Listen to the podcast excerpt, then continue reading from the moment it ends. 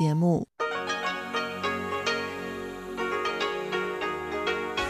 ที่นี่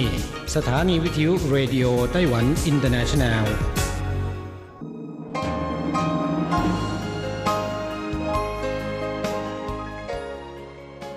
กลับมาฟังขณะนี้ท่านกำลังอยู่กับรายการภาคภาษาไทย Radio Taiwan International หรือ RTI ออกกระจายเสียงจากกรุงไทเปไต้หวันสาธารณรัฐจีน เป็นประจำทุกวันนะครับ นอกจากรับฟังทางเครื่องรับวิทยุได้แล้ว ยังสามารถรับฟังรายการผ่านระบบออนไลน์ได้ที่ thai.rti.org.tw หรือที่ RTI Fanpage นะครับ ขอเชิญติดตามรับฟังรายการของเราได้ ตั้งแต่บัดนี้เป็นต้นไป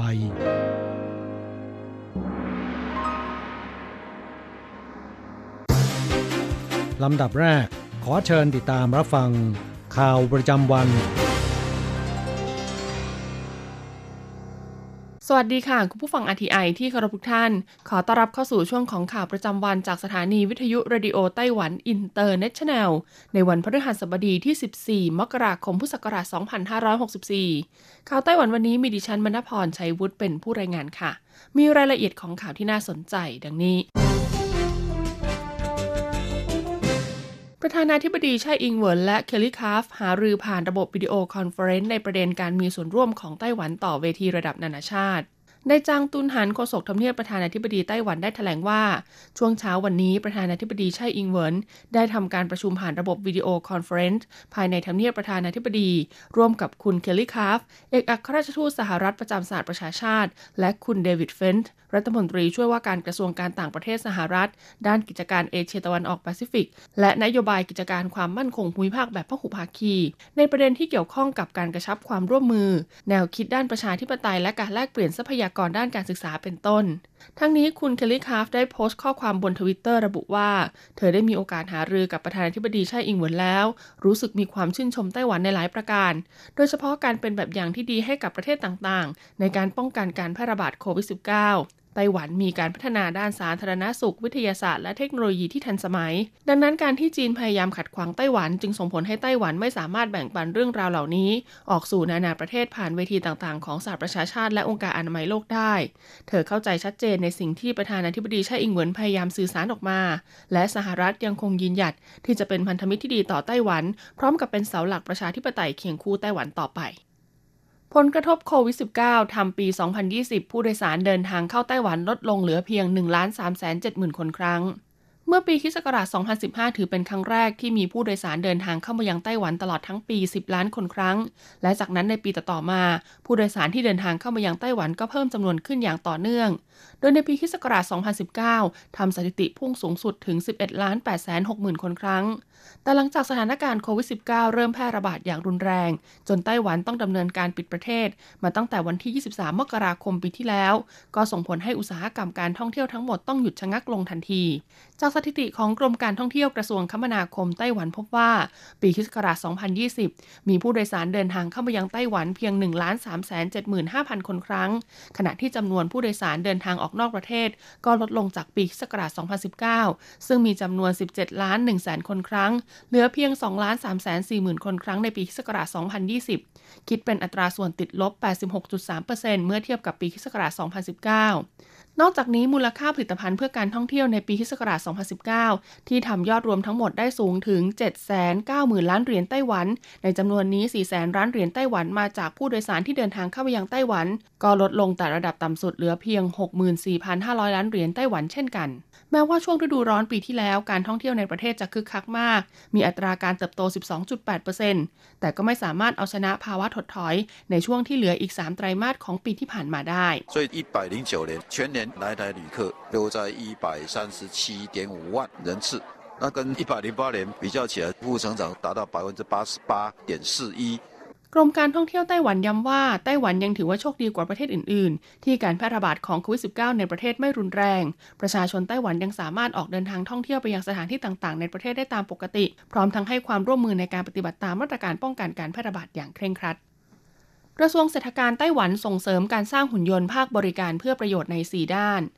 เพื่อเป็นการยกระดับอุตสาหกรรม กระทรวงเศรษฐการไต้หวันได้จับคู่กับผู้ประกอบการธุรกิจ และผู้ประกอบการภาคสนาม ร่วมกันสร้างสรรค์หุ่นยนต์ภาคบริการเพื่อประโยชน์ใน 4 ด้าน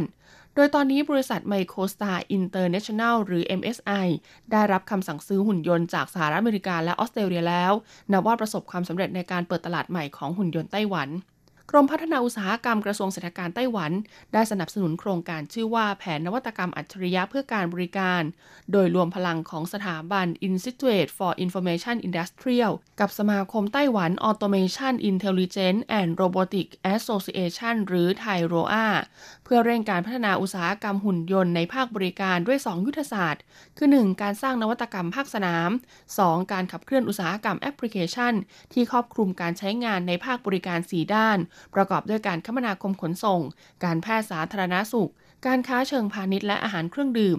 ซึ่งการพัฒนาแอปพลิเคชัน ได้รับความร่วมมือจากหลายบริษัทอาทิ ชีสตา Corporation Meditech The Sitcom Group เฉียงอี Industrial และ t e c o Electronic and Machinery เป็นต้น หวังให้การพัฒนาอุตสาหกรรมหุ่นยนต์และแอปพลิเคชันขนาดใหญ่ในพื้นที่สาธารณะ เป็นอีกช่องทางสร้างความร่วมมือระหว่างภาคอุตสาหกรรมการผลิตและภาควิชาการอย่างยั่งยืนในอนาคต เผยผลสำรวจคนไต้หวัน 75%ออกเดินทางท่องเที่ยวเพื่อเสาะหาของอร่อย เว็บไซต์เพื่อการท่องเที่ยวชื่อดังอย่าง Agoda เผยผลสำรวจช่วงครึ่งหลังปีคศ2020 พบว่าไต้หวันติดหนึ่งใน 10 สถานที่ท่องเที่ยวที่ได้รับความนิยมระดับโลก และจากการสำรวจยังพบว่าคนไต้หวัน 75%ออกเดินทางท่องเที่ยวเพื่อเสาะหาของอร่อยรับประทาน ซึ่งพื้นที่เป้าหมายด้านการท่องเที่ยวในประเทศสำหรับแสวงหาของกินอร่อยๆ3อันดับแรก ได้แก่นครไทยนัน นครไถจง และเมืองอีหลัน นอกจากนี้อากดได้ยังได้เชิญคุณจานหมู่ซือ เชฟและยูทูบเบอร์ชื่อดังของไต้หวัน มาร่วมถ่ายทำคลิปวิดีโอกระตุ้นการท่องเที่ยวภายในประเทศ ในเส้นทางที่เต็มไปด้วยอาหารเลิศรส เปิดเมนูลับแนะนำร้านเด็ด แชร์ประสบการณ์รับประทานอาหารอร่อยๆ ในแต่ละพื้นที่ออกสู่สายตาประชาชน อย่างเช่นนครไทยนั้น อาหารที่ทำจากปลานวลจันทร์เป็นเมนูขึ้นชื่อ ส่วนที่เมืองอีหลันก็ต้องรับประทานเมนูจากเป็ดเชอรี่ ซึ่งเป็นวัตถุดิบขึ้นชื่อ นอกจากความอร่อยของอาหารดั้งเดิมในแต่ละท้องถิ่นแล้ว ยังมีการแนะนำอาหารฟิวชั่นไต้หวันอีกหลากหลายชนิด ที่นักท่องเที่ยวสายชิมไม่ควรพลาดอีกด้วย ผู้ที่สนใจนะคะสามารถรับชมคลิปวิดีโอดังกล่าวได้บนเว็บไซต์ YouTube วัดไต้หวันผลิตหน้ากากอนามัยศักดิ์สิทธิ์อวยพรผู้สวมใส่ปลอดโรคปลอดภัยตลอดปี สถานการณ์โควิด -19 ที่แพร่ระบาดไปทั่วโลก ส่งผลให้เทศกาลตรุษจีนปีนี้ไต้หวันยังต้องดำเนินมาตรการป้องกันการแพร่ระบาด โดยประชาชนจำเป็นต้องสวมใส่หน้ากากอนามัยทุกครั้ง เมื่อเข้าไปในพื้นที่สาธารณะ วัดซึ่งเป็นหนึ่งในสถานที่สำคัญช่วงเทศกาลตรุษจีน เพราะประชาชนนิยมเข้าไปกราบไหว้ขอพรสิ่งศักดิ์สิทธิ์ในช่วงเทศกาลตรุษจีน จึงได้ทำการผลิตหน้ากากอนามัยศักดิ์สิทธิ์หวังอวยพรให้ผู้สวมใส่ปลอดโรคปลอดภัยตลอดปี วัดแห่งหนึ่งในเขตลู่กังเมืองจังหวาได้นำหน้ากากอนามัยที่ผลิตออกมาเป็นพิเศษนะคะ ไปทำพิธีวนรอบกระถางทูบต่อหน้าเจ้าแม่ทับทิม เพื่อเป็นสัญลักษณ์ถึงการคุ้มครองปลอดภัย ส่วนอีกวัดในเมืองจังหวาค่ะ ที่มีชื่อว่าวัดเป่าเซิงต้าตี้ ที่แม้ว่าจะไม่ผลิตหน้ากากอนามัยแบบพิเศษออกมา แต่ก็ได้มีการนำเอาตราสัญลักษณ์ของวัดค่ะ ออกมาให้ประชาชนได้ประทับลงไปบนหน้ากากอนามัย เพื่อสื่อความหมายถึงการคุ้มครองปลอดภัยในช่วงเทศกาลตรุษจีนเช่นเดียวกัน โควิด -19 กระตุ้นการท่องเที่ยวเมืองไทยตรงคว้าอันดับหนึ่งปีคศ2020 มีจำนวนนักท่องเที่ยวทะลุ 10 ล้านคนครั้ง จากสถิติของกองคมนาคมและการท่องเที่ยวเมืองไถตรงพบว่าในปีคศ2020 ที่ผ่านมา มีนักท่องเที่ยวเดินทางไปยังเมืองไถตรงจำนวน 10 ล้าน3 3 3 2 1 8 คนครั้ง ซึ่งเมื่อเทียบกับปีคศ2019 มีจำนวน 8 ล้าน2 8 1 1 0 1 คนครั้ง ถือว่าเพิ่มขึ้นคิดเป็น 24.78%แม้ว่าจะไม่มีนักท่องเที่ยวชาวต่างชาติก็ตาม แต่การเติบโตของนักท่องเที่ยวที่ไปเยือนเมืองไถตรงในปีที่แล้ว เพิ่มขึ้นคิดเป็นเศษหนึ่งส่วนสี่เลยทีเดียว คุณเหลาชิ่งหลิงผู้ว่าการเมืองไถตรงกล่าวว่า ไถตรงเป็นเมืองที่มีความรวดเร็วและความ slow life อยู่ในตัวเอง ความรวดเร็วคือระบบบริหารจัดการและยกระดับประสิทธิภาพด้านสาธารณูปโภค ส่วนความ slow life คือทัศนคติการดำเนินชีวิตในสังคมของชาวไถตรงที่ประกอบด้วยความจริงใจ ความดีและความงดงาม ผสมผสานเข้าด้วยกัน กลายเป็นเอกลักษณ์ของวิถีชีวิตชุมชนที่แตกต่างไปจากท้องถิ่นอื่น ๆ ขณะที่เว็บไซต์ท่องเที่ยวชื่อดังระดับโลกอย่าง Expedia ก็ได้เผยสถิตินะคะ 10 เมืองท่องเที่ยวยอดนิยมของนักท่องเที่ยวไต้หวัน ประจำปีคศ2020 พบว่าอันดับหนึ่งตกเป็นของเมืองไถตงเพราะนักท่องเที่ยวต้องการเดินทางไปยังสถานที่ห่างไกล เพื่อแสวงหาบรรยากาศของธรรมชาติ ศิลปวัฒนธรรมและแหล่งท่องเที่ยวใหม่ๆ ดังนั้นเมืองไถตงค่ะจึงเป็นพื้นที่ที่เหมาะสม ให้นักท่องเที่ยวได้สัมผัสประสบการณ์ดังกล่าว รองลงมาในอันดับที่2-10 ประกอบด้วยฮวาเลียน ผิงตง หนันโถ อีหลัน จีหลงเมียวลี่ซินจู และไทหนันตามลำดับ จบการรายงานข่าวไต้หวัน สวัสดีค่ะ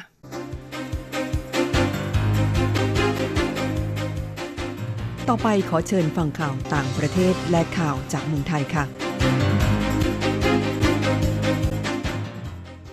สวัสดีค่ะ คุณผู้ฟังที่เคารพ ช่วงของข่าวต่างประเทศและข่าวในเมืองไทยรายงานโดยดิฉันการจยากริชยาคมค่ะ ข่าวต่างประเทศสำหรับวันนี้นั้นเริ่มจากข่าว สภาผู้แทนสหรัฐ มีมติถอดถอนทรัมป์เป็นครั้งที่สอง ประธานาธิบดีโดนัลด์ทรัมป์ผู้นำสหรัฐ ถูกสภาล่างหรือสภาผู้แทนราษฎร ผ่านมติถอดถอนให้ออกจากตำแหน่งเป็นครั้งที่สองและเป็นประธานาธิบดีเพียงหนึ่งเดียวในประวัติศาสตร์การเมืองสหรัฐ ที่ถูกยื่นยติถอดถอนถึงสองครั้ง ซึ่งข้อกล่าวหาอย่างเป็นทางการคือ ยุยงปลุกปั่นให้เกิดการจลาจล จากเหตุการณ์ม็อบที่สนับสนุนทรัมป์บุกจู่โจมอาคารรัฐสภาสหรัฐเมื่อวันที่ 6 มกราคมที่ผ่านมา สำหรับการลงมติถอดถอนประธานาธิบดีโดนัลด์ทรัมป์เสียงส่วนใหญ่ของสมาชิกสภาผู้แทนราษฎร ลงมติถอดถอนด้วยคะแนน 232 ต่อ 197 เสียง โดยมีสมาชิกพรรครีพับลิกันบางส่วนให้การสนับสนุนด้วย หลังจากนี้ยติถอดถอนประธานาธิบดีโดนัลด์ทรัมป์จะถูกส่งต่อไปยังสภาสูงหรือวุฒิสภา ซึ่งต้องการเสียงสองในสามของสมาชิกวุฒิสภาทั้งหมด เพื่อให้ยติถอดถอนมีผลบังคับใช้ แต่อาจมีการชะลอการยื่นเรื่องถอดถอนออกไป หลังจากที่โจไบเดนเข้ารับตำแหน่งประธานาธิบดีแล้ว ซึ่งการถอดถอนหลังจากที่ทรัมป์พ้นตำแหน่ง จะส่งผลให้เขาไม่สามารถลงสมัครรับเลือกตั้งเป็นประธานาธิบดีได้อีกครั้งในสมัยหน้า อย่างไรก็ตามสสเควินแมคคาร์ธี ผู้นำพรรคริพับลิกันในสภาผู้แทนราษฎรกล่าวว่าการถอดถอนประธานาธิบดีในช่วงนี้ เป็นผลเสียมากกว่าผลดี ต่อความพยายามประสานความแตกแยกภายในประเทศ ด้านโฆษกประจำตัวของผู้นำพรรครีพับลิกันในวุฒิสภา สวมิตช์แมคคอนเนลกล่าวว่า สวแมคคอนเนลยังไม่ต้องการให้จัดประชุมฉุกเฉินของวุฒิสภาสหรัฐ เพื่ออภิปรายเรื่องการถอดถอนประธานาธิบดีโดนัลด์ทรัมป์แต่อย่างใด ข่าวต่อไปศาลฎีกาเกาหลีใต้พิพากษายืน จำคุกอดีตประธานาธิบดีหญิง 20 ปี ศาลสูงสุดของเกาหลีใต้พิพากษายืนคำตัดสินของศาลชั้นต้น ให้นางปักกึนเฮวัย 68 ปี อดีตประธานาธิบดีหญิงของเกาหลีใต้ ต้องโทษจำคุกเป็นเวลา 20 ปี และปรับเงินอีก 18,000 ล้านวอน หรือประมาณ 490 ล้านบาท ในความผิดฐานทุจริตรับสินบน และใช้อำนาจในทางมิชอบนางปักกึนเฮเป็นประธานาธิบดีเกาหลีใต้คนแรกที่มาจากการเลือกตั้ง แล้วโดนถอดถอนออกจากตำแหน่งในปี 2560 โดยสารรัฐธรรมนูญ ให้การรับรองการลงมติในรัฐสภาที่ให้ถอดถอนเธอออกจากตำแหน่ง จากกรณีรับสินบน ซึ่งส่งผลกระทบต่อผู้บริหารระดับสูงของบริษัทธุรกิจขนาดใหญ่ของเกาหลีใต้สองแห่ง ซึ่งต้องโทษจำคุกไปด้วย โดยนางปักกึนเฮถูกจำคุกตั้งแต่เมื่อเดือนมีนาคม 2560 เธอปฏิเสธทุกข้อกล่าวหา และไม่ได้ปรากฏตัวต่อชั้นศาลเพื่อรับฟังคำตัดสิน อย่างไรก็ตามการที่กระบวนการยุติธรรมในคดีอันยาวนานของเธอเป็นที่สิ้นสุดลงในวันนี้ เชื่อว่าจะเป็นการเปิดทางให้มีการอภัยโทษ โดยมีบรรดาผู้สนับสนุนเรียกร้องและอ้างว่าเพื่อความสามัคคีภายในประเทศ ต่อไปขอเชิญคุณผู้ฟังรับฟังข่าวในเมืองไทยค่ะ ไทยเตรียมจัดเลือกตั้งสมาชิกสภาเทศบาล นายกเทศมนตรี 28 มีนาคมนี้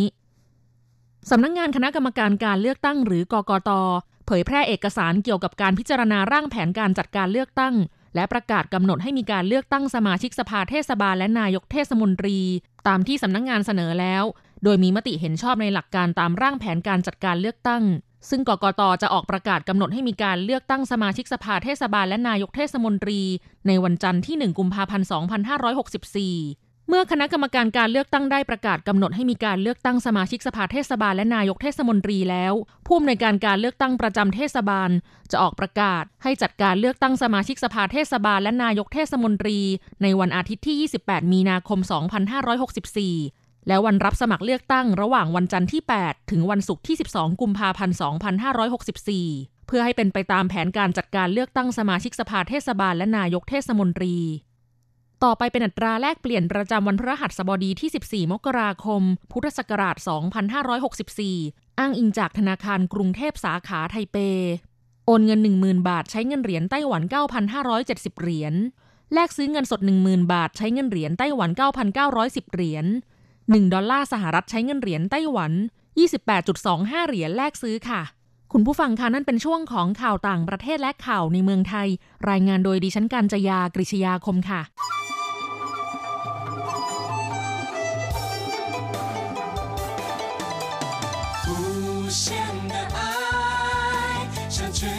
世界传开永恒的关怀来自台湾之音 RTI ครับคุณครับขณะนี้คุณกำลังติดตามรับฟังรายการภาคภาษาไทยจากสถานีวิทยุ RTI ซึ่งส่งกระจายเสียงจากกรุงไทเป ไต้หวันสาธารณรัฐจีนอยู่นะครับ และต่อไปนั้นขอเชิญคุณผู้ฟัง ติดตามรับฟังชีพประจรเศรษฐกิจ จากการจัดเสนอของกฤษณัยสายประพาส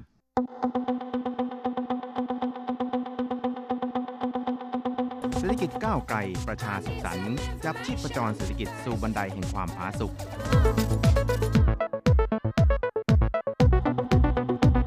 ร่วมจับชีพประจรเศรษฐกิจกับกฤษณัยสายประพาส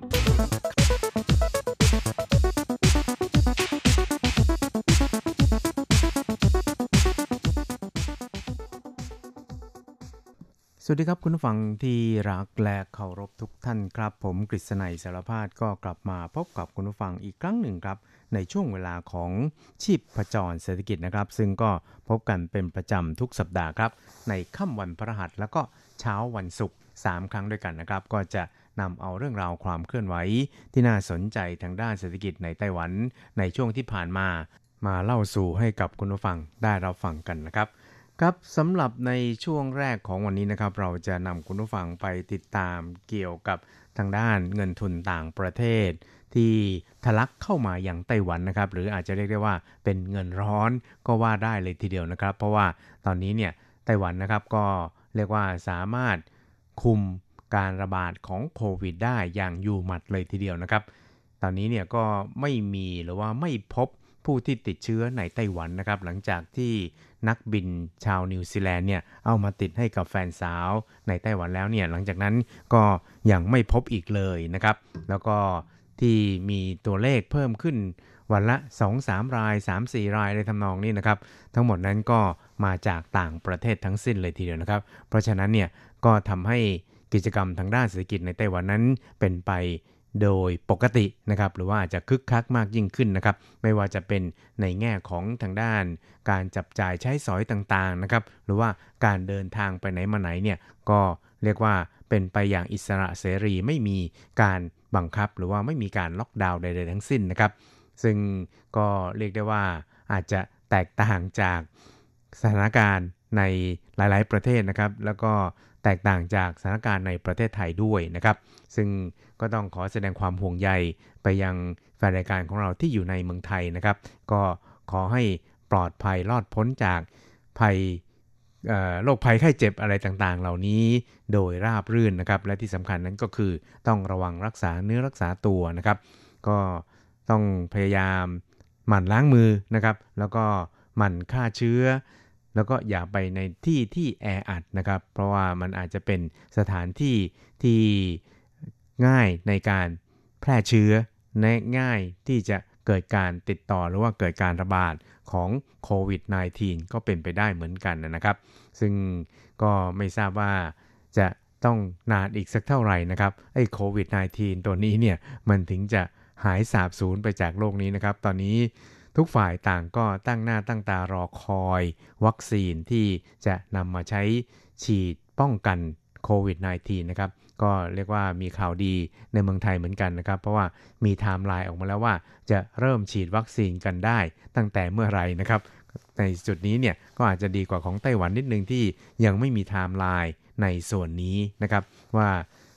เดือนไหนจะฉีดกี่โดสนะครับหรือว่าจะมีการสั่งมาจากไหนผลิตได้เองหรือเปล่าอะไรทำนองนี้นะครับ ก็เรียกได้ว่าคนไต้หวันอาจจะอิจฉาคนไทยเหมือนกันนะครับ ที่มีไทม์ไลน์ว่าจะได้รับการฉีดวัคซีนเมื่อใดบ้างอะไรทำนองนี้นะครับครับแล้วก็สืบเนื่องจากการที่ไต้หวันนะครับสามารถควบคุมโควิด -19 เนี่ยอย่างอยู่หมัดนี่นะครับก็ทำให้มีเงินทุนจากต่างประเทศเนี่ยนะครับทะลักเข้ามาอย่างไต้หวันเนี่ย อย่างต่อเนื่องนะครับ โดยเฉพาะยิ่งในช่วง 3 เดือนที่ผ่านมาก็ปรากฏว่ามีเงินนอกเนี่ยทะลักเข้ามาอย่างไต้หวันนี่นะครับเ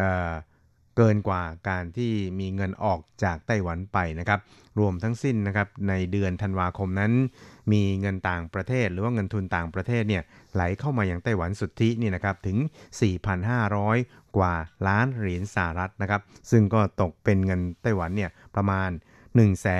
0 0 0 ล้าน เหรียญไต้หวันนะครับ แล้วก็เป็นการเติบโตหรือว่าเป็นสุทธิที่เป็นแบบเเข้ามาในไต้หวันนี่นะครับ ต่อเนื่องเป็นเดือนที่ 3 ด้วยนะครับครับ แล้วก็ทำให้เดิมที่ไต้หวันนี่นะครับต้องขาดดุลในเรื่องของเงินทุนต่างประเทศนี่นะครับถึง 10,000 กว่าล้านเหรียญสหรัฐนะครับ ตอนนี้เนี่ยก็หดตัวลงเหลือเพียงแค่ประมาณ 5,000 ล้านเหรียญสหรัฐเท่านั้นเองนะครับ แล้วก็จากการที่มีเงินทุนต่างชาติเนี่ยทะลักเข้ามาอย่างไต้หวันนะครับ มันก็ดังได้ดันให้ดัชนีหุ้นของไต้หวันนั้น พุ่งกระฉูดนะครับ ตอนนี้เนี่ยก็เกือบจะไปยืนอยู่ที่หลัก 15,000 จุดแล้วนะครับ แล้วก็ในแต่ละวันนั้นก็มียอดการซื้อขายเนี่ยนะครับ ทะลุหลักหลายแสนล้านนะครับ มีบางวันเนี่ยทะลุถึงหลัก 5แสนล้านเหรียญไต้หวันเลยทีเดียวนะครับ เพราะฉะนั้นเนี่ยเมื่อมีแหล่งซื้อเข้ามามากเนี่ยนะครับดัชนีหุ้นเนี่ยก็ย่อมจะต้องพุ่งสูงขึ้นเป็นเรื่องธรรมดานะครับครับแล้วก็จากการเปิดเผยของทางคณะกรรมการกำกับดูแลสถาบันการเงินในไต้หวันนี่นะครับ ก็ปรากฏว่าในส่วนของเอเงินทุนต่างชาติที่ไหลเข้ามาอย่างไต้หวันนี่นะครับในช่วงแรกนะครับก็คือช่วงสาม เดือนมีนาคมของปีที่แล้วนี่นะครับ เนื่องจากว่ามันมีปัญหาของการระบาดของโควิด -19 นี่นะครับ ก็ทำให้ตลาดหุ้นทั่วโลกเนี่ยนะครับ ตกอยู่ในภาวะระสำระสาย เรียกว่าเป็นภัยพิบัติไปทั่วโลกก็ว่าได้เลยทีเดียวนะครับ ซึ่งตอนนั้นเนี่ยก็มีเงินทุนต่างชาติในไต้หวันนี่นะครับไหลออกเนี่ยนะครับเป็นถึงหมื่นกว่าล้านเหรียญสหรัฐเลยทีเดียวนะครับ แต่ก็โชคดีครับที่ในช่วง 3 เดือนสุดท้ายของปีนี้เนี่ยนะครับเงินทุนต่างชาติเนี่ยทะลักเข้ามาอย่างไต้หวันประมาณครึ่งหนึ่งนะครับ ก็ทำให้ยอดการเสียดุลเงินตราต่างประเทศของไต้หวันนั้น ลดลงเหลือประมาณ 5,000 ล้านเหรียญสหรัฐเท่านั้นเองครับ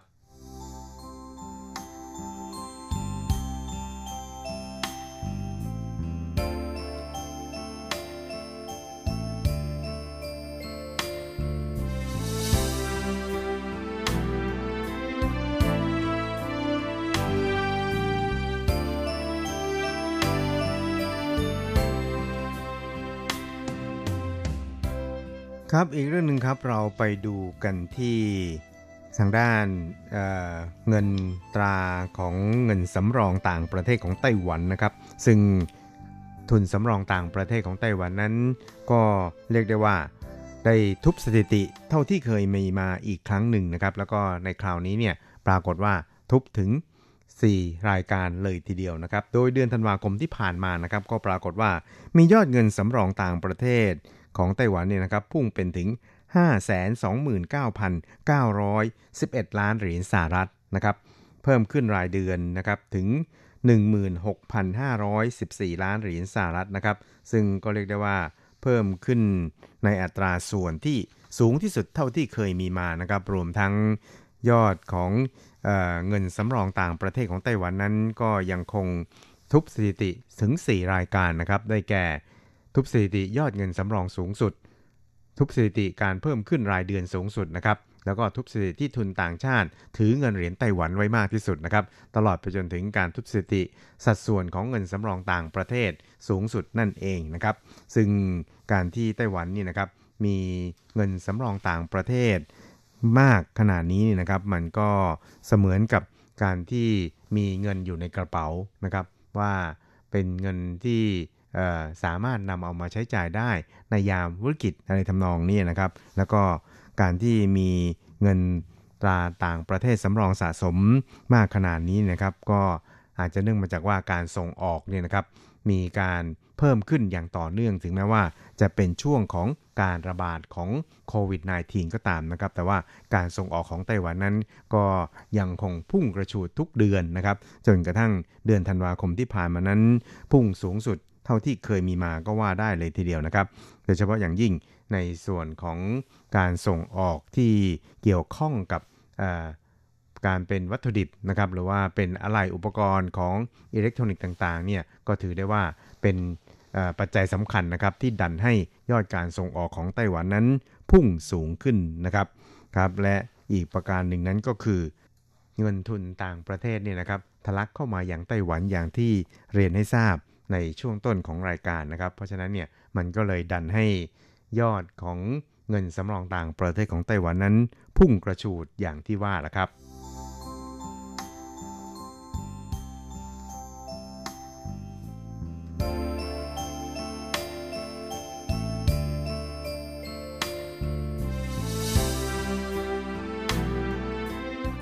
ครับอีกเรื่องครับเราไปดูเกี่ยวกับทางด้านการบริหารกองทุน บำเหน็จบำนาญของผู้ใช้แรงงานนะครับ ซึ่งบางทีเนี่ยเราก็เรียกกันสั้นๆ ว่าเป็นกองทุนประกันภัยแรงงานนะครับ เพราะว่ากองทุนนี้นั้นก็นอกจากจะเป็นกองทุนบำเหน็จบำนาญให้กับผู้ใช้แรงงาน หรือว่าลูกจ้างในไต้หวันแล้วนี่นะครับ ก็ยังเป็นกองทุนที่จะให้ความช่วยเหลือ สวัสดิการด้านต่างๆนะครับ ไม่ว่าจะเป็นการให้เงินอุดหนุนหรือว่าให้เงินช่วยเหลือ การเเจ็บไข้ได้ป่วยที่ เกิดมาจากการ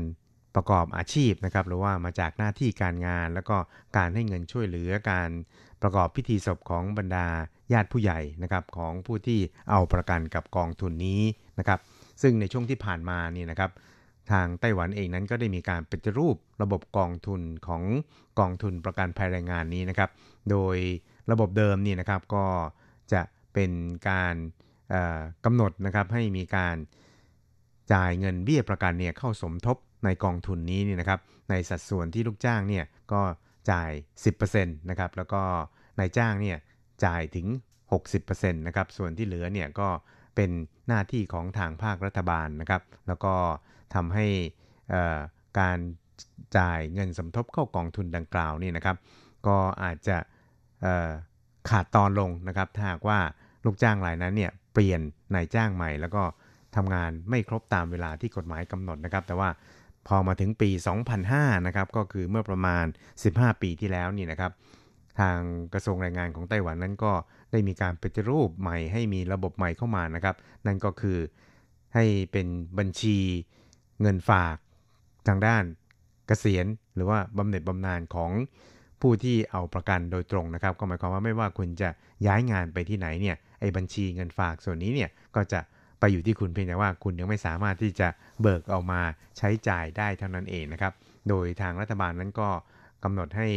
ทางนายจ้างเนี่ยจะต้องจ่ายเงินสมทบเข้ากองทุนนี่นะครับในอัตราส่วนร้อยละ 6 ของเงินเดือนที่จ่ายให้กับลูกจ้างของตัวเองนะครับ ส่วนตัวลูกจ้างเองนี่นะครับ จะจ่ายสมทบหรือไม่เนี่ยก็ขึ้นอยู่กับความประสงค์นะครับก็คือจะจ่ายก็ได้ไม่จ่ายก็ได้ตามความสมัครใจนะครับ แต่ว่าถ้าหากว่าจ่ายเนี่ยก็ ไม่เกินร้อยละ 6 ของ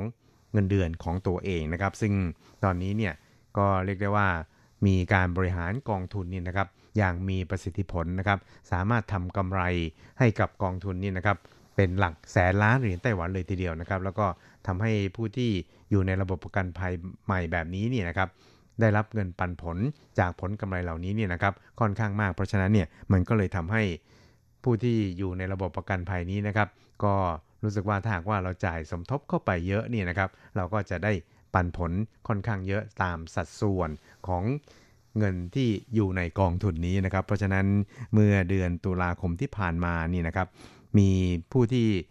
จ่ายเงินสมทบเข้ากองทุนนี้นะครับจำนวนถึง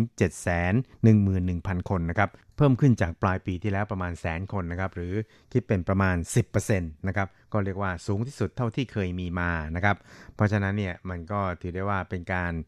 เสริมทับให้กับกองทุนนี้ให้มีความแข็งแกร่งมากยิ่งขึ้นนะครับ ซึ่งจำนวนผู้เอาประกันภัยในส่วนนี้ก็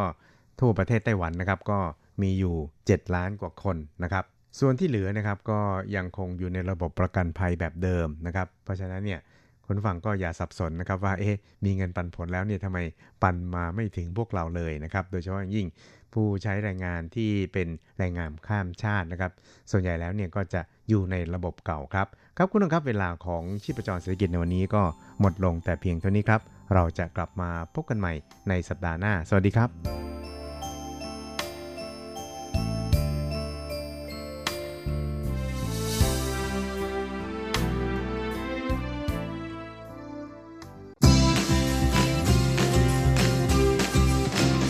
ข่าวเด็ดกีฬามัน รู้ลึกฉับไว ไม่ว่าที่ไหนในโลกกว้างกับทีระยางและเจาะลึกกีฬาโลก สวัสดีครับคุณฟังทุกท่านผมธีระยาง พร้อมด้วยเจาะลึกกีฬาโลกประจำสัปดาห์นี้ก็กลับมาพบกับคุณฟังอีกแล้ว เช่นเคยเป็นประจำพร้อมข่าวกีฬาเด็ด ๆ มัน ๆ จากทั่วโลก และสำหรับสัปดาห์นี้โฟกัสของเราก็คงจะอยู่ที่การแข่งขันแบดมินตันในรายการ Yonex Thailand Open 2020นะฮะซึ่งเป็นทัวร์นาเมนต์ระดับอาชีพรายการแรกนะของวงการแบดมินตันโลกนะหลังจากหยุดเนื่องจากโควิดนะตั้งแต่เดือนมีนาคมปีที่แล้วหลังจบทัวร์นาเมนต์ All England ที่อังกฤษ โดยทัวร์นาเมนต์นี้เป็นระดับ World Tour Super 1000 ชิงเงินรางวัลรวม 1 ล้านเหรียญสหรัฐ หรือประมาณ 30 กว่าล้านบาทแข่งขันกันที่ Impact Arena ของเมืองทองธานีโดยในแข่งขันรอบแรกนั้น ไต้จืออิงหญิงเดี่ยวมือหนึ่งของโลกคนปัจจุบันชาวไต้หวันนะก็ได้มีโอกาสลงสนามพบกับสาวน้อยวัย 18 จากประเทศไทย ก็คือเบญญาภาเอี่ยมสะอาดมวลอันดับ 129 ของโลก โดยก่อนแข่งขันในเกมนี้นั้นทางฝ้าของไต้จืออิงนะก็ได้โพสต์ ผ่านโซเชียลของเธอนะว่ารู้สึกตื่นเต้นเหมือนกัน เพราะว่านี่จะเป็นการลงแข่งครั้งแรกนะหลังจากหยุดแข่งไปเนื่องจากโควิดระบาดทั่วโลก แล้วก็ดูเหมือนกับว่าไต้จิงนั้นจะจับจังหวะการเล่นของตัวเองได้ตั้งแต่ช่วงแรกของเกมเลย เพราะว่าหลังจากในช่วงต้นที่เธอเป็นฝ่ายตาม 2 ต่อ 4 แล้ว จากนั้นก็เป็นฝ้าของไต้จิงที่ทำคะแนนจนออกนำแล้วก็หยุดพักเบรกที่ 11 ต่อ6นะฮะแต่ว่าหลังจากนั้นก็เหมือนกับว่าเธอจะตีเสียเองมากขึ้นเรื่อยๆ จนโดนสาวไทยไล่ตามมาตีเสมอที่ 18 ต่อ 18 ก่อนที่ใต้จิงจะเป็นฝ่ายทำได้ 3 แต้มหลังจากนั้นเก็บเกมแรกไปได้ก่อนที่ 21 ต่อ 18 ในเกมที่ 2 เป็นฝ้าของไต้จิงที่ได้จังหวะออกนำตั้งแต่ต้นเกมเลยนะฮะจนลากห่างไปถึง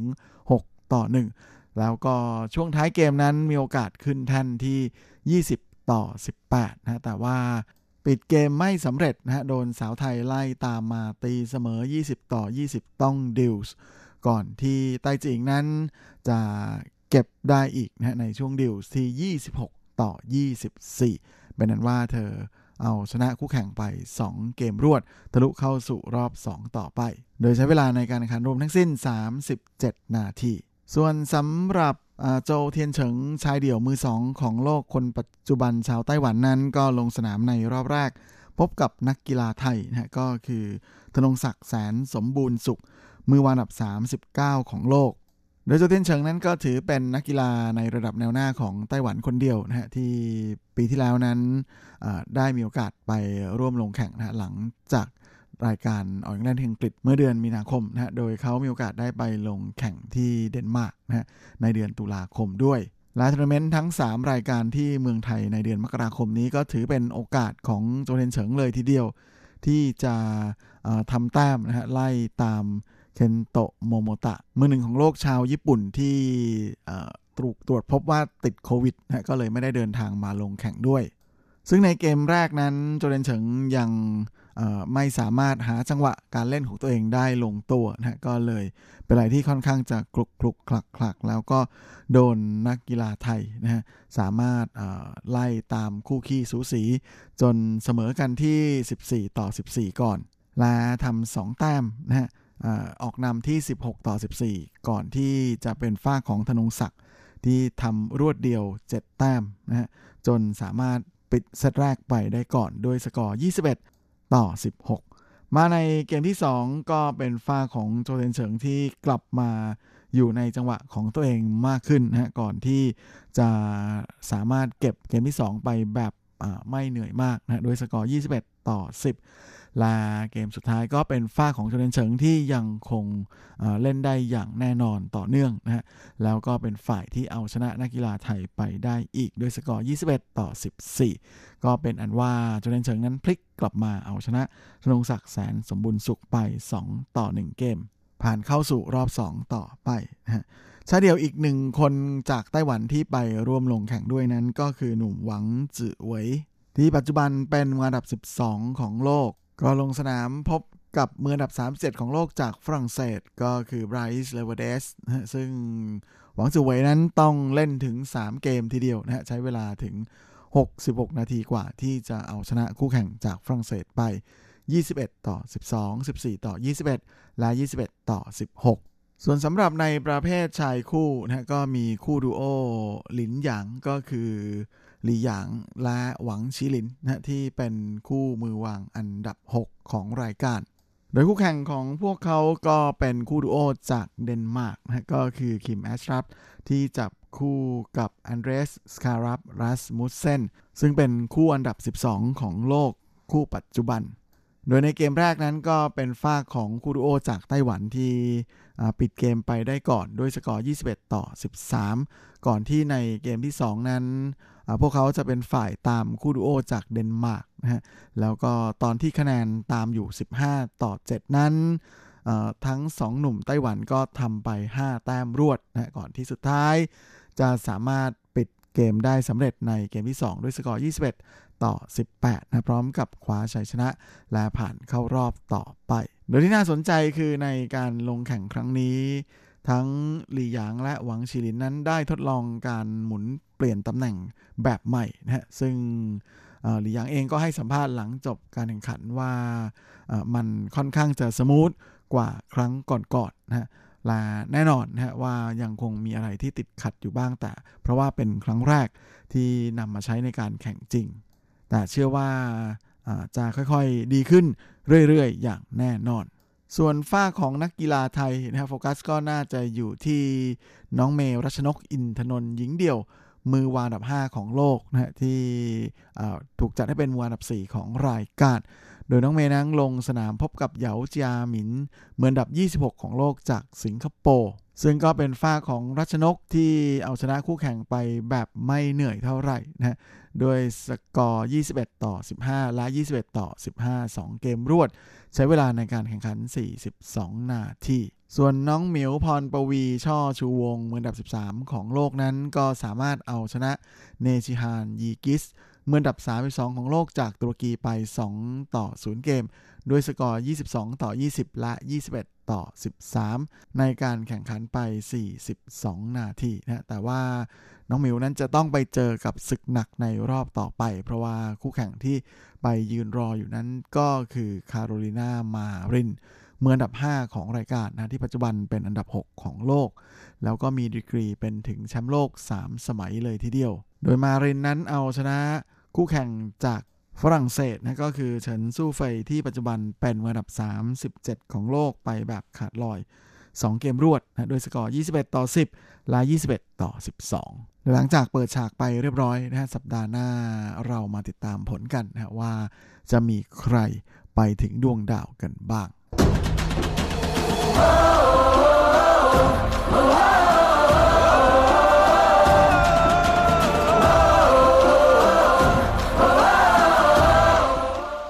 ถัดจากแบดมินตันเรามาติดตามความเคลื่อนไหวในแวดวงกีฬาเทนนิสกัน กับความเคลื่อนไหวของเซี่ยชูเวยหญิงคู่มือหนึ่งของโลกคนปัจจุบันชาวไต้หวัน ซึ่งเธอก็เริ่มลงแข่งในฤดูกาลใหม่ของปีนี้ ไปเรียบร้อยแล้วเหมือนกันนะฮะโดยเริ่มจากทัวร์นาเมนต์ที่อาบูดาบีกับกับรายการอาบูดาบีโอเพนนะฮะซึ่งเธอก็ลงแข่งทั้งในประเภทเดี่ยวและประเภทคู่ด้วย โดยในประเภทเดี่ยวนั้นเซี่ยสวยเธอก็ ไปได้แค่รอบ2นะหลังจากที่ต้องพ่ายแพ้ต่อมาธาโคสยุคสาวยูเครนนะที่ปัจจุบันเป็นอันดับ 99 ของโลกไป 1 ต่อ 2 เซตด้วยสกอร์ 3 ต่อ 6 7 ต่อ 6 ไทเบรก 7 ต่อ 4 และ 3 ต่อ 6 ส่วนสำหรับในประเภทคู่นั้นก็ด้วยความที่คู่หูดูโอขาประจำอย่างบาบูราไซโควาสาวเช็คไม่ได้มาร่วมลงแข่งด้วยนะ ก็เลยทำให้ในเที่ยวนี้เซสวยเธอหันกลับไปจับมือกับสาวเช็คอีกคนหนึ่งนะก็คือบาบูราเครสซิโควานะที่เคยจับคู่ลงแข่งวิมเบิลดันด้วยกันมาแล้วเมื่อ 4 ปีก่อนและแม้ว่าคู่ของเซสวยและสาวเช็คนั้นจะ ถูกจัดให้เป็นคู่อันดับหนึ่งของรายการนะแต่ฟอร์มยังไม่ค่อยดีสักเท่าไหร่นะอาจจะด้วยความที่ไม่ค่อยได้ลงแข่งด้วยกันนะโดยในรอบ 16 คู่สุดท้ายนั้นก็ต้องลุยถึงช่วงของ super tiebreak นะฮะกว่าที่จะสามารถเอาชนะคู่แข่งผ่านเข้ามาในรอบ 8 คู่สุดท้ายได้นะและ คู่แข่งของทั้งสองคนในรอบนี้ ก็เป็นคู่ดูโอจากญี่ปุ่นที่เป็นคู่อันดับ 5 ของรายการนะก็คือสาวอาวายาม่าชูโกะที่จับคู่กับชิบาฮาร่าเอนะแล้วก็รู้สึกว่าจังหวะการเล่นของเซสวยและครสิโควานั้นยังไม่ค่อยลงตัวนะแม้ว่าคู่แข่งจะเปิดโอกาสให้ด้วยการที่ว่าในเกมเซิร์ฟ ของคูรุโอจากญี่ปุ่นนั้น พวกเธอสามารถเรียก break point ได้หมดเลยนะฮะในเกมเซิร์ฟของคู่แข่งทั้ง 4 ครั้ง แต่ว่าก็ไม่สามารถจะปิดเกมได้สำเร็จนะกลับเป็นในเกมที่ 10นะของเซตแรกนั้น โดนคู่แข่งเบรกเกมเซิร์ฟไปนะฮะเพียงครั้งแรกที่โดน break point ก็เสียเสียเกมไปเลยนะทำให้ คู่ของเซซวยนั้นเสียเซตแรกไปก่อนด้วยสกอร์ 4 ต่อ 6 ก่อนที่ในเซตถัดมานั้นจะเป็นฝ่ายของคู่ดูโอญี่ปุ่นที่ยังคงความร้อนแรงต่อเนื่องนะฮะเพราะว่าเรียก break point ได้จากคู่ของเซสวยตั้งแต่เกมแรกของเซตที่ 2 เลยนะได้ถึง 3 break point และแม้ว่าเซสวยกับเครสซิโควาจะยันเอาไว้ได้นะแต่สุดท้ายในเกมนี้ก็เสียเสเสียเกมเสิร์ฟให้คู่แข่งอยู่ดีนะจากนั้นก็เป็นฝ้าของดูโอญี่ปุ่นที่มา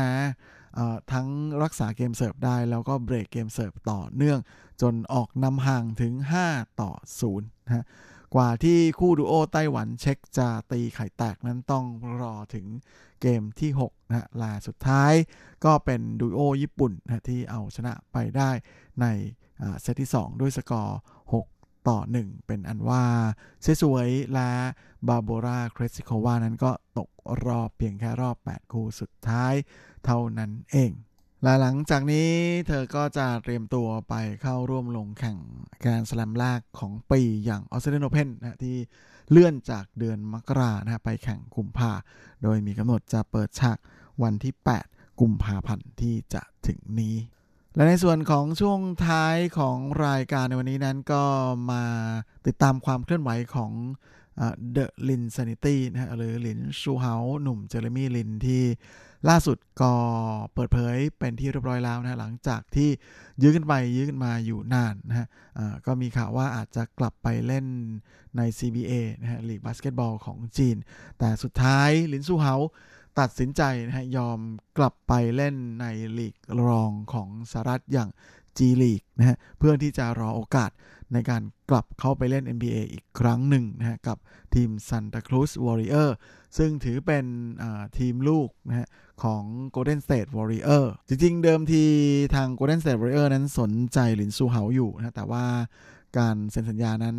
ไม่ทันกำหนดเส้นตายนะฮะก็เลยเหลือ backdoor ให้ประตูหลังให้หลินซูเหานั้น ถ้าอยากกลับ NBA จริงๆ จะต้องยอมไปเล่นใน G League ที่เป็นลีกรองนะฮะและเจ้าตัวก็ยอมเสียด้วย โดยทาง head coach ของ Golden State Warrior ก็คือสตีฟเคอร์นั้น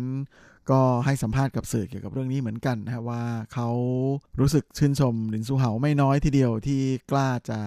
ยอมทิ้ง ความเป็นเจอร์มี่ลินนะแล้วก็กลับไปเล่นใน G League อีกครั้ง ซึ่งทางสตีฟเคอร์เองก็บอกด้วยว่าเขาจะติดตามแล้วก็จับตามองความเคลื่อนไหวของลินซูเหาอย่างใกล้ชิดเลยทีเดียว โดยจริงๆลินซูเหาเองนั้นเริ่มต้นการเล่น NBA ก็เล่นที่ Golden State Warrior นี่แหละนะเพียงแต่ว่าเขาไปดังสุดๆ ตอนที่ไปอยู่นิวยอร์กนิกที่กลายเป็นปรากฏการณ์ระดับโลกนะฮะจนกลายเป็นที่มาของ The Lin Sanity แน่นอนว่าถ้ามีความคืบหน้าอะไรของลินซูเฮานั้น ผมจะรีบหามาฝากพื่อนฟังกันอย่างแน่นอนครับและเวลาของรายการสัปดาห์นี้ก็หมดลงอีกแล้วนะผมก็คงจะต้องขอตัว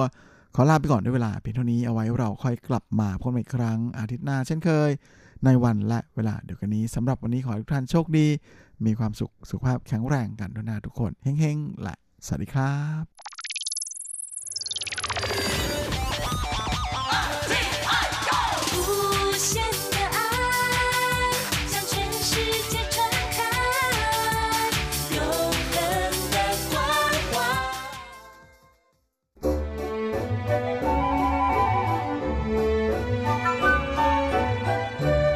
ว่าคุณจะชอบทาน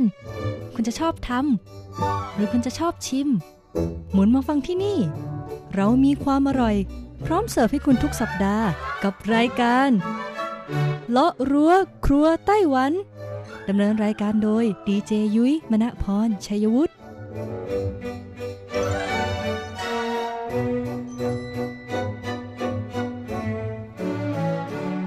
สวัสดีค่ะ คุณผู้ฟังอทีไอที่คารพทุกท่าน ขอต้อนรับเข้าสู่รายการเลาะลัวครัวไต้หวันค่ะ รายการที่จะนำเสนอเรื่องราวของความอร่อยที่เกิดขึ้นในไต้หวันนะคะดำเนินรายการโดยดิฉันดีเจยุ้ยมณพรชัยวุฒิค่ะ สำหรับเรื่องราวของเราในสัปดาห์นี้ค่ะ บอกเลยว่าเป็นเรื่องราวที่เกี่ยวข้องกับขนมปังนะคะคุณผู้ฟัง แต่เป็นขนมปังในรูปแบบของโทสค่ะ หรือที่ภาษาจีนเรียกว่าถูซือนั่นเองค่ะ ต้องบอกเลยว่าในช่วงปี 2020 ที่ผ่านมานะคะ ขนมปังประเภทโทสหรือว่าถูซือหรือขนมปังแผ่นเนี่ยได้รับความนิยมมากๆ ในไต้หวันค่ะ มีร้านเฟรนช์ชายนะคะ ขนมปังจากต่างประเทศเนี่ยมาเปิดในไต้หวันจำนวนมากเลยทีเดียวนะที่ขายขนมปังแบบโทสโดยเฉพาะ ดังนั้นในเมื่อเป็นกระแสนิยมแบบนี้แล้วนะคะ คนไต้หวันก็เลยทำการจัดอันดับเลยค่ะ ร้านขายขนมปังแผ่นนะคะ หรือว่าขนมปังโทสขนมปังถูซื่อที่ดีที่สุด 10 อันดับของไต้หวันในปี 2020 ที่ผ่านมาค่ะ แต่ละร้านนะคะจะมีลักษณะโดดเด่นอย่างไร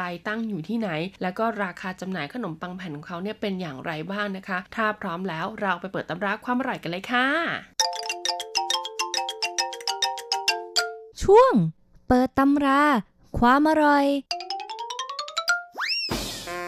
สำหรับขนมปังโทสในไต้หวันนะคุณผู้ฟังมีทั้งแบบบางแล้วก็แบบหนาค่ะ ซึ่งต้องบอกเลยว่าคนไต้หวันเนี่ยนิยมรับประทานขนมปังประเภทโทสเนี่ยเป็นอาหารเช้าอยู่แล้วนะคะ ในร้านอาหารเช้าสไตล์ไต้หวันนะคะ พื้นบ้านพื้นบ้านเลยเนี่ยก็จะมีเมนูขนมปังประเภทโทสเนี่ยจำหน่ายอยู่ค่ะ ซึ่งส่วนใหญ่แล้วคนไต้หวันจะนิยมมาทำเป็นแบบขนมปังปิ้งนะคุณผู้ฟัง แล้วก็ทาหน้าด้วยเนยด้วยแยม หรือว่าด้วยครีมด้วยซอสรสชาติต่างๆ นั่นเอง ดังนั้นค่ะขนมปังประเภทโทสในไต้หวันปัจจุบันนี้นะคะ ต้องบอกว่าพัฒนาไปมาก ๆ เลยทีเดียวนะ มีการนำเอาซอสหรือว่าครีมจากต่างประเทศนะคะ มาจำหน่ายควบคู่กับขนมปังด้วยนะคุณผู้ฟัง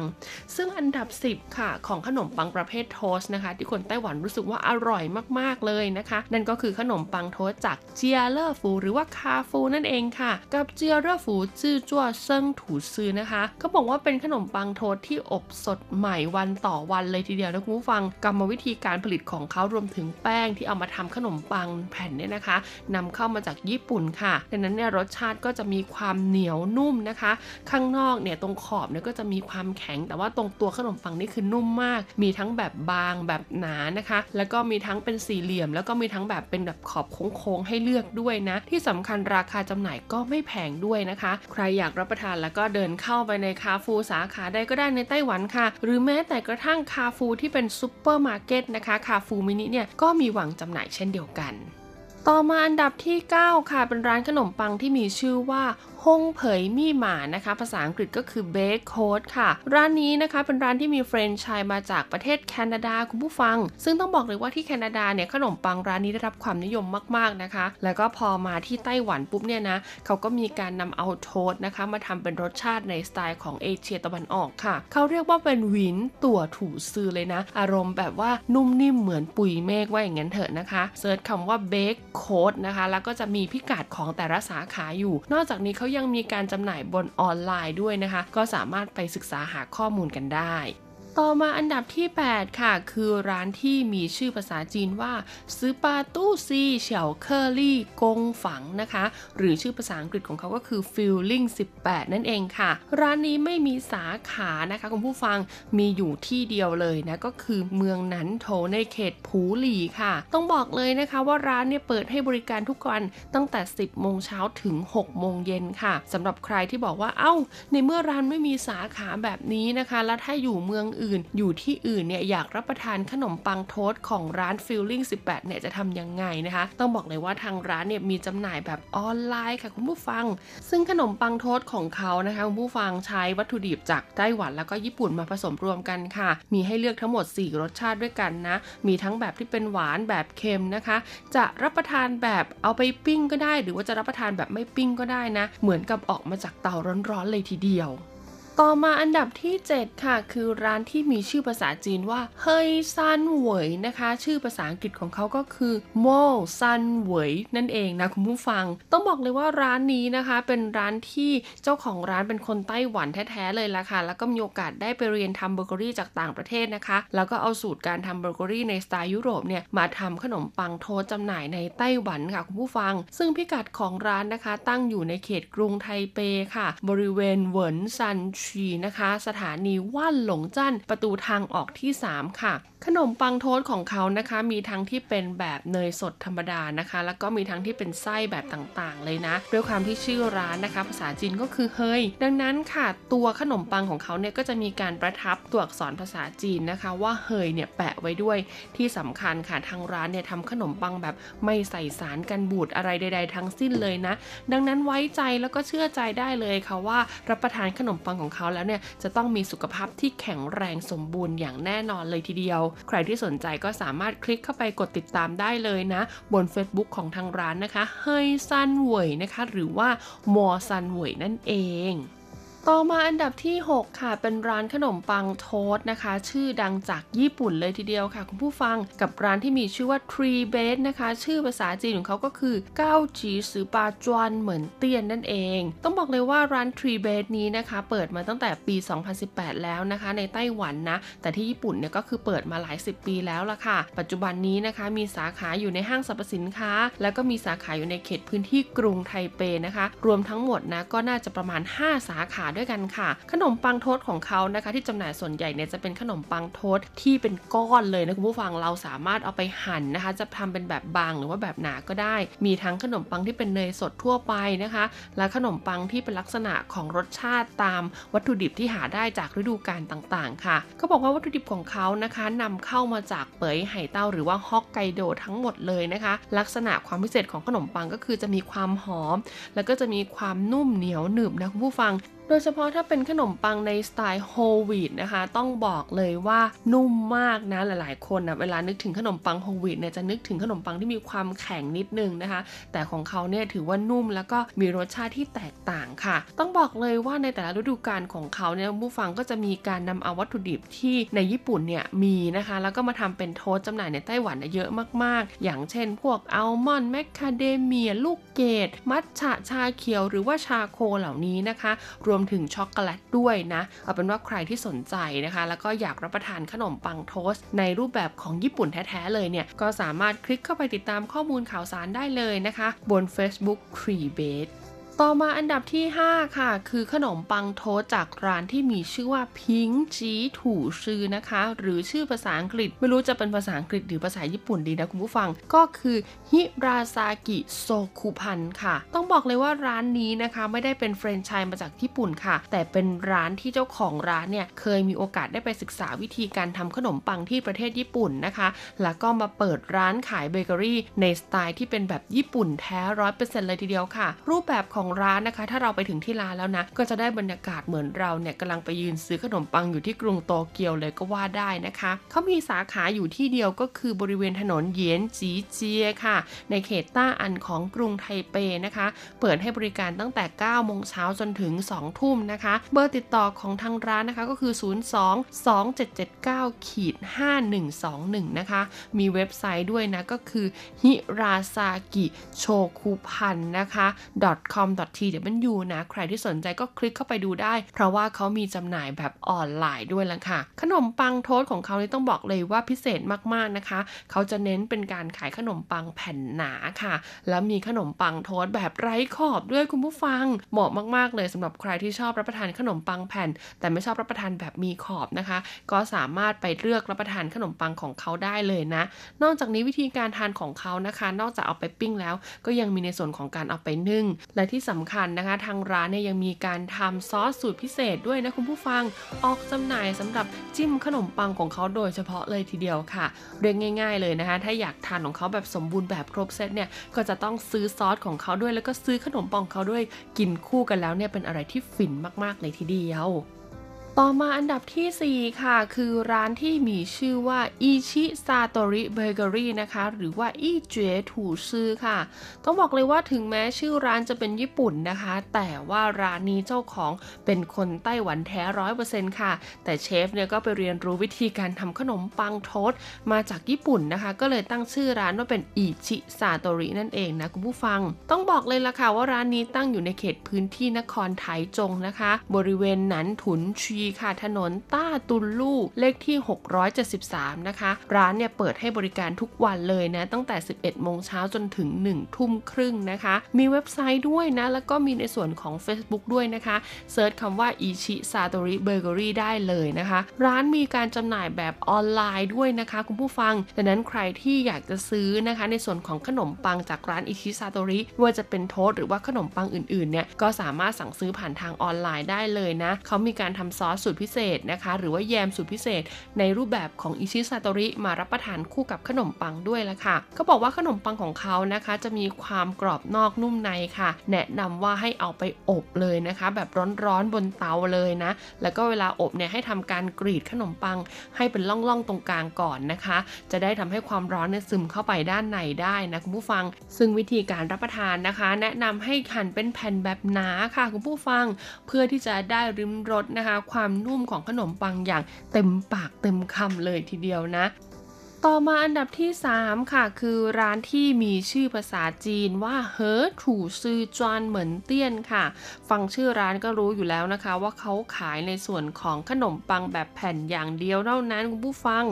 ซึ่งนะคะต้องบอกเลยว่าเจ้าของร้านร้านนี้ค่ะ เป็นสองพี่น้องที่มีความหลงไหลในการรับประทานขนมปังแบบโทสต์มากๆนะคะ ก็เลยไปศึกษาวิธีการทำขนมปังโทสต์ที่ประเทศญี่ปุ่นค่ะ แล้วก็กลับมาเปิดร้านขายขนมปังแบบ toast หรือขนมปังแผ่นที่ไต้หวันนั่นเองนะ ไม่มีสาขานะคุณผู้ฟังมีพิกัดอยู่ที่南京東路四段 นะคะ ถนนหนานจิงตงลู่ช่วงที่ 4 นะคะ ซอยที่ 133 一百三十三巷 四弄 นะคะ ตรอกที่ 4 เลขที่ 26 二十六號 นะคะ เปิดให้บริการตั้งแต่เที่ยงวันค่ะ จนถึง 6 โมงครึ่งนะคะ เบอร์ติดต่อของทางร้านก็คือ 022574558 นะคะสามารถสั่งซื้อผ่านทางออนไลน์ได้ด้วยนะคะ แล้วก็ในแต่ละเดือนนะเขาก็จะมีการทำขนมปังโทสรสชาติที่แตกต่างกันออกไปนะคะ ที่สำคัญทางร้านเนี่ยยังมีท็อปปิ้งนะคะ หรือว่าซอสในสูตรพิเศษมารับประทานคู่กับขนมปังจำหน่ายอีกด้วยล่ะค่ะ มาต่อกันที่อันดับ 2 เลยดีกว่าค่ะ กับขนมปังจากเฉวียนเหรียญคุณผู้ฟัง กับยี่ห้อนะคะเฉวียนเหลียน Read Bread นั่นเองค่ะ ต้องบอกเลยว่าเฉวียนเหลียนเนี่ยก็มีขนมปัง toast จำหน่ายอยู่ไม่น้อยนะคะ แต่ยี่ห้อที่ได้รับความนิยมมากๆ แล้วก็ขึ้นชื่อเรื่องของความนุ่ม ความหอม ความแบบหนึบหนับนะคะ ในการเอาไปอบและกลิ่นขนมปังเนี่ยลอยมาแต่ไกลเลยนะ ก็คือยี่ห้อ Read Bread นั่นเองค่ะ เขาบอกว่าเชฟนะคะที่ทำขนมปังยี่ห้อนี้เนี่ยเป็นเชฟที่ถูกส่งตรงมาจากญี่ปุ่นเลยนะคะ มาทำขนมปัง toast จำหน่ายให้กับซูเปอร์มาร์เก็ตเฉวียนเหลียนของไต้หวันนั่นเอง และสุดท้ายอันดับที่ 1 ค่ะ อันนี้เป็นสาขามาจากญี่ปุ่นนะคะ กับร้านที่มีชื่อว่าชีเปิลนะคะ หรือว่าชื่อภาษาอังกฤษก็คือซากิโมโตะเบเกอรี่ค่ะ ร้านนี้นะคะต้องบอกเลยว่าเป็นสาขามาจากโอซาก้านะคะ ที่โอซาก้าเนี่ยร้านนี้โด่งดังมากๆ แล้วก็เปิดมาหลายปีแล้วนะ ปัจจุบันมีสาขาอยู่ในไทเป 3 แห่งด้วยกันค่ะ ใครอยากทราบว่ามีสาขาที่ใดบ้างนะคะ ก็คลิกเข้าไปดูได้บน Facebook ของซากิโมโตะเลยนะคะ ร้านนะคะถ้าเป็นในเขตของ台北市政府 สถานี Taipei City Hall อันนี้เดินทางสะดวกหน่อยนะคะ จะเปิดให้บริการตั้งแต่ 10 โมงเย็นจนถึง 2 ทุ่มนะคะมีขนมปัง toast หลากหลายรสชาติเลยนะคะ ที่ส่งตรงมาจากญี่ปุ่นค่ะ ให้เราได้เลือกรับประทานกันทุกวันเลยทีเดียวนะ นอกจากนี้ค่ะก็ยังมีในส่วนของซอสสูตรพิเศษนะคะ ที่ทางร้านเนี่ยทำมาเพื่อรับประทานคู่กับขนมปัง toast จำหน่ายอีกด้วยล่ะค่ะ เป็นยังไงกันบ้างคะสำหรับร้านขายขนมปัง toast 10 อันดับนะคะ ในไต้หวันค่ะ ประจำปี 2020 ที่ผ่านมานะคะ ก็หวังว่าคุณผู้ฟังจะชื่นชอบกันเนาะใครที่ชอบรับประทานขนมปังแบบ toast หรือขนมปังแผ่นค่ะ ก็สามารถลองไปหาซื้อดูได้นะคะ ใครที่ไม่ทราบว่าจะซื้อตรงไหนพิกัดอยู่ที่ไหน คลิกเข้ามาที่เว็บไซต์ของ RTI search หารายการเลาะรั้วครัวไต้หวันเราแปะพิกัดกับรูปภาพไว้ให้แล้วล่ะค่ะสำหรับวันนี้หมดเวลาแล้วพบกันใหม่สัปดาห์หน้า สวัสดีค่ะ ก็ฟ้าจะเปลี่ยนสีไป จากหยดน้ำเป็นฝนพรำโปรยปลาย